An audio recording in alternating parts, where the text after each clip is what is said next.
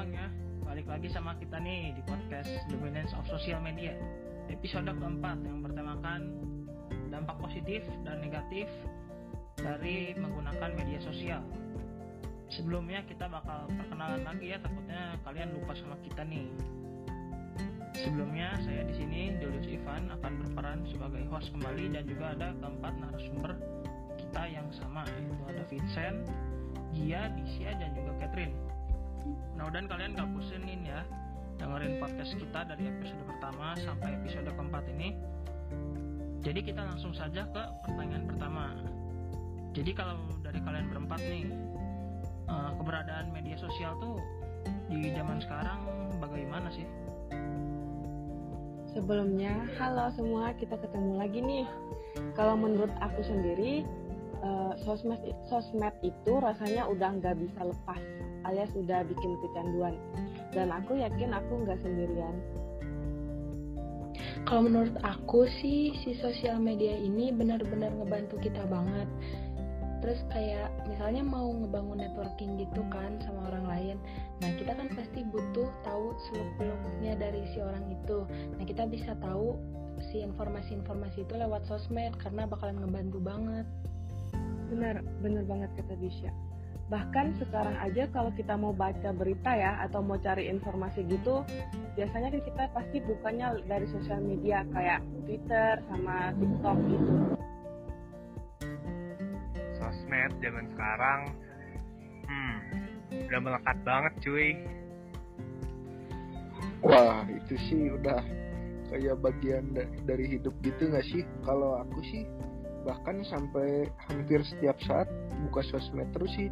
Kayak lagi belajar kalau nggak lagi jalan-jalan kadang pasti selalu aja ngecek dulu sosmed. Setuju banget tuh kata Gia. Kayak udah melekat banget nggak bisa dipisahin sih. Hmm benar tuh kata kalian semua. Jadi sosmed itu memang udah melekat banget sama kita dan nggak bisa dipisahin lagi. Itu benar banget sih pernyataannya. Oke jadi hmm media sosial itu sebenarnya bagus gak sih untuk uh, para remaja kayak ya contohnya kita lah. Bagus sih kalau dipikir-pikir soalnya dari yang aku tahu kan remaja-remaja kayak seusia kita tuh lagi senang-senangnya nyari jati diri gitu. Hmm, kalau menurut aku sih sebenarnya ya tergantung konteksnya nih. Kalau digunain sesuai batas ya aku yakin bakal baik bagi remaja. Contohnya kayak untuk bangun relasi kayak yang tadi udah dibilang sama Disha. Kalau dari aku sih uh, pastinya bagus banget kepake banget tuh sosmed. Soalnya kayak remaja zaman sekarang mana sih yang nggak punya sosmed? Kayak hampir semua remaja kalau kita lihat-lihat pasti tuh punya sosmed. Entah itu buat komunikasi cari informasi atau cuma sekedar cari hiburan juga bisa iya tuh menarik. Sebenarnya media sosial itu menarik banget. Buat remaja sih bagus. Kita bisa dapat informasi banyak banget mulai dari perkuliah perkuliahan sampai dunia kerja. Contohnya kita bisa cari lowongan kerja di sosmed dengan mudah banget. Bener banget sih. Apalagi kan sekarang sosmed juga kan udah bisa dijadikan sebagai tempat promosi ya bagi yang berbisnis online ataupun uh, yang kayak tadi dia bilang untuk cari lowongan kerja untuk yang kata Vincent juga untuk komunikasi mempermudah gitu dan dan juga untuk hiburan. Jadi menurutku memang uh, media sosial uh, ada baiknya sih tapi menurutku ada juga sih buruknya. Oh iya btw sekarang kan kita lagi sering-sering nih jalanin kuliah online apalagi ya aku yakin lah pasti dari kalian ada yang udah pernah ke kampus atau bahkan belum pernah sama sekali. Jadi semenjak kuliah online ini kalian sering gak sih jadi kurang efektif dalam belajar sama kurang merhatiin dosen pas ngejelasin? Bener tuh semua semua termasuk media sosial tuh kan pasti ada buruknya ya. Dan aku tuh salah satu mahasiswi yang pernah ke kampus. Nah waktu pas di kampus itu dari pengalaman yang aku dapat di kampus tuh kayak lebih merhatiin gitu loh walaupun waktu itu cuman materi kepdas gitu ya dan itu tuh kayak merhatiin nggak nggak pegang HP nggak mainan sosmed. Soalnya kalau misalkan kayak di rumah gitu kan itu jadi kurang efektif gitu kan kayak waktu dosen lagi ngejelasin malah mainan HP jadinya.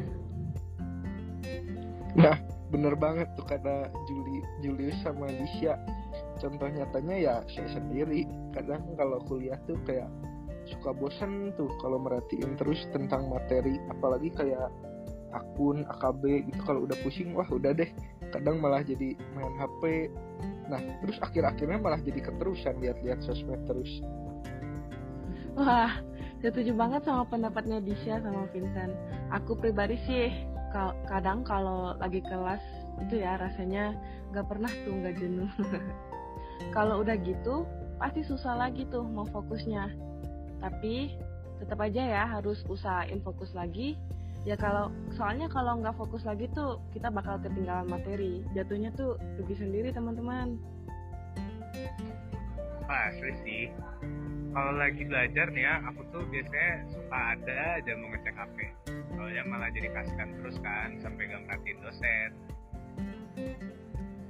Ya aku juga kadang-kadang gitu sih gak merhatiin bukan gara-gara dan niat itu ya nggak ikut kuliah ya gimana ya? Jadi kadang-kadang tuh uh, dari cara dosen ngajar ya menurutku juga bisa buat kita bikin ngantuk sih kayak apa monoton banget gitu. Atau mungkin gara-gara kita tuh gak ngerti materinya yang diajarin sih gitu.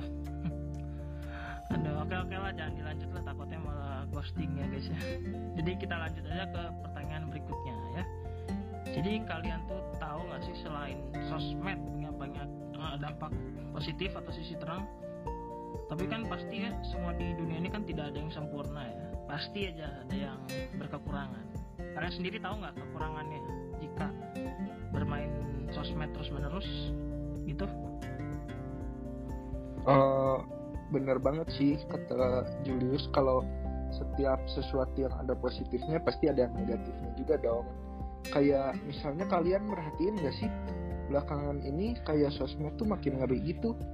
Kayak kadang kalau lagi scroll TikTok tuh aku suka lihat kayak konten creator bikin video apa misalnya terus kayak ada aja gitu yang hujat. Nah itu kan bahaya banget tuh kayak kalau orang udah dihujat pasti buat berkarya lagi jadi malu. Terus bisa bahkan dia minder atau depresi gara-gara dihujat. Iya ya pembulian gitu di TikTok pasti banyak banget konten creator yang kena hujat gitu. Tapi ada yang lebih parah tahu? Kemarin di Twitter juga aku lihat ada anak SMP gitu dibully di tengah lapangan. Terus videonya tuh disebar di situ jahat banget ya. Ih serius itu dis serem banget masih SMP udah ngebully gitu Iya woi, terus ngebulinya tuh kayak keroyokan gitu. Di sana tuh sebenarnya bener-bener banyak orang. Cuman gak ada yang bantuin sama sekali gitu loh. Soalnya semua pada ngerekam gitu. Pasti tujuannya ya disebarin ke sosmed lah ya. Apalagi buat apa sih namanya? Nge-reach penonton gitu audiens. Nah iya iya exposure gitu ya. Jujur sih kasihan banget sama korbannya itu. Sampai disebar gitu ih ada-ada aja deh. Jadi ngerusak mental mental korbannya tuh. Bah iya sih parah banget sih itu. Udah ngebully disebarin ya kan? Udah mental breakdown banget deh itu kalau di posisinya apa si anak itu pasti kayak udah desperate lah gitu sama apalagi kan netizen netizen di Indonesia kan apa pedasnya kan kalau komen kan e, minta ampun gitu ya. Ada ya udahlah. Nggak kerasa banget ya ini durasinya udah panjang banget ya dan juga e, maka dari itu aku harap kalian yang mendengarkan podcast ini dan juga teman-teman sekalian kalian jika menggunakan media sosial sebaiknya uh, apa? Jangan sampai terbawa oleh negatifnya ya. Jadi ambil saja dampak positifnya. Oke untuk episode kali ini uh, saya, saya kira cukup aja sampai di sini ya semoga bisa membantu kalian agar makin bijak dalam menggunakan media sosial kalian Terima kasih sudah mendengarkan podcast episode keempat ini. Terima kasih.